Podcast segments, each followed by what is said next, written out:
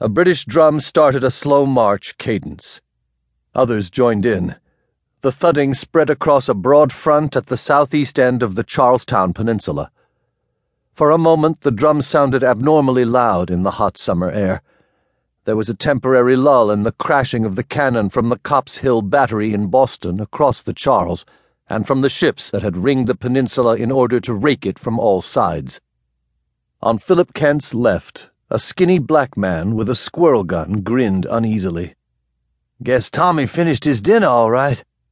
Guess he did, Philip said. Speaking was difficult. His throat was so parched he could barely whisper. He twisted the ramrod twice more to seat the paper wad on top of the powder and the ball in the muzzle of his precious British issue Brown Bess musket. He wished to God he could find a drink of water. His stomach growled, actually hurt from lack of food. All the rations he'd packed when they mustered in Cambridge at sunset last night were gone.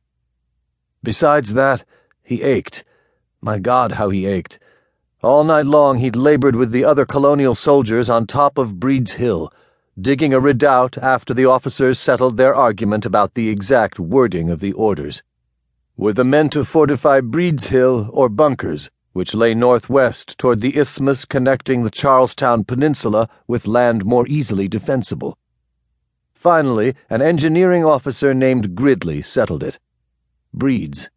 Concealed by darkness, the Americans dug their square fortification, almost a 140 feet on a side, with an arrow shaped redan jutting from its south side to overlook the sloping meadow that ran down to the Charles River. The black man next to Philip in the redoubt had said his name was Salem Prince. Philip had no idea where he'd come from, but then he didn't know a fraction of the several hundred soldiers jammed down inside the dusty pit in the earth where the temperature this blazing June afternoon had to be well above a hundred. It was doubtful that the black man belonged to the Massachusetts regiments, or the Connecticut forces under the old Indian fighter Putnam, who were digging in behind them on a knoll on Farmer Bunker's property. The black man had simply appeared one moment when Philip was crouched down, head covered, as a cannonball screamed over. The ball had blasted a crater into the hillside leading down to the Mystic River on the left of the redoubt.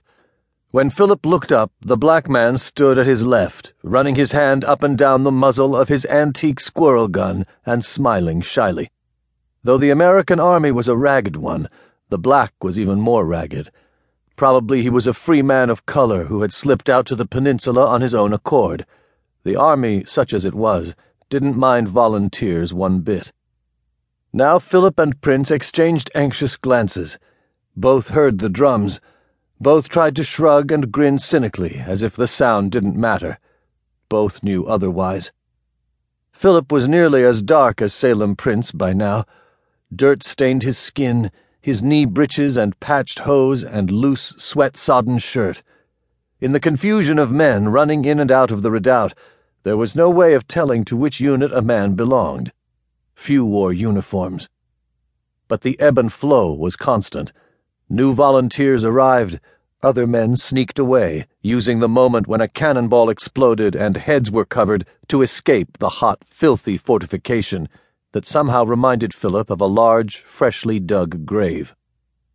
The man on Philip's right craned up on tiptoes, peered over the earthwork. Another cannonball struck, and another. Closer Clods of dirt showered down on Philip, who had shut his eyes. But he couldn't shut his ears. He heard the drum cadence growing louder. A terrifying image swam in his thoughts bodies lying unidentified in this dirty, foul odored pit. Christ, what if one of them should be his? Philip Kent, born near the village of Chavagnac, France, 1753 died on a beautiful Saturday, the 17th of June, in the year 1775. Anne, he thought, anguished. Somehow he would come through. The drums thudded. Another cannon crash shook the ground. At least they were getting accustomed to the roar of those iron monsters.